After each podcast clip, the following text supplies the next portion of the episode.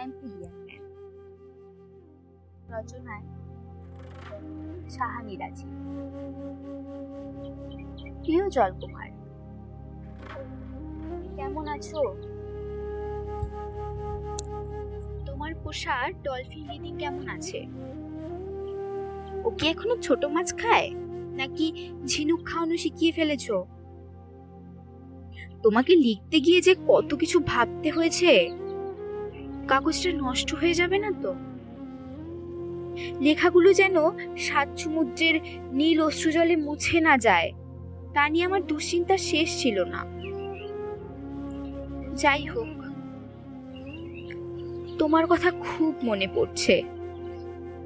জাফরান কালির দোয়াতে রাখা ময়ূরের পাখা ছোট হয়ে আসছে, তাই খুব তাড়াহুড়ো করে তোমাকে লিখছি। হয়তো এটাই তোমার কাছে লেখা আমার প্রথম কিংবা শেষ চিঠি? বুঝতে পারছি খুব সুন্দর করে লেখা উচিত। কিন্তু সুন্দর সুন্দর কথাগুলো এই মুহূর্তে মনে পড়ছে না। কিছু বলার ছিল তোমায়। আর যদি না বলি, হয়তো বলা হবে না কালো কিংবা কখনো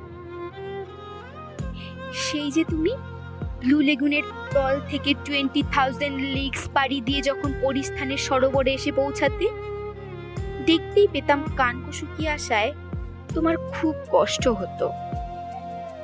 তবুও তুমি আমায় এক নজর দেখার জন্য আসতেই। যখন তুমি জলকুমার থেকে মানুষ হয়ে গেলে, তখনও আমার ডানা ছিল। তোমার তখন কুচকুচে কালো চুল, খোঁচা খোঁচা দাড়ি? তোমার দু ঠোঁটের স্বাদ নিতে কত নিশি? পাওয়া সকাল সন্ধে যে পাড়ি জানাতাম সাত সমুদ্র আর নীল নদের তেকোনা সমাধিস্তম্ভগুলো? আমার প্যাপিরাসগুলোয় তোমার ঝিনুকমালার কবিতা আর তারা মাছের কারুকাজ আমি আজও সযত্নে লুকিয়ে রেখেছি। বুকের খুব কাছে। ওয়েকাফ নগরীর লোকজন কেন যে সাগর আর পাহাড়ের গল্প মানে না? তুমি নিজেই দেখেছ, পরিস্থান অনেক বড় জায়গা চাইলেই লুকিয়ে থাকা যায়। আমিও লুকিয়ে থাকব। তুমি আমাকে খুঁজবে, কিন্তু পাবে না। আর আমি অপেক্ষায় থাকব। বড় জন্মের কিংবা তারপরের জন্মের মৃত্যুর আগেও এবং মৃত্যুর পর মৃত্যু নদীর ওপারের দোজাহানে? স্বর্গে কিংবা নরকে? জানি কতটা সময় অপেক্ষা করতে হবে আমাকে। একশো বছর, এক হাজার বছর কিংবা দশ হাজার বছর, হয়তো তারও বেশি। ভুলে যেও না আমায়।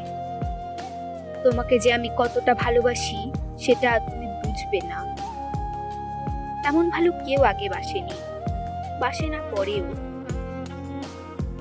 ব্লু লেগুনের তীরের প্রবাল পাথরে বসে যদি আমার কথা মনে পড়ে? যদি তখন নীল চাঁদের আলোয় শঙ্খের সুর শোনা যায়, তাহলে কান পেতে রেখো। ফিস ফিস করে জানাব, কেমন আছে তোমার? জানো, ডানা ঝরে যাচ্ছে। হয়তো মরে যাব।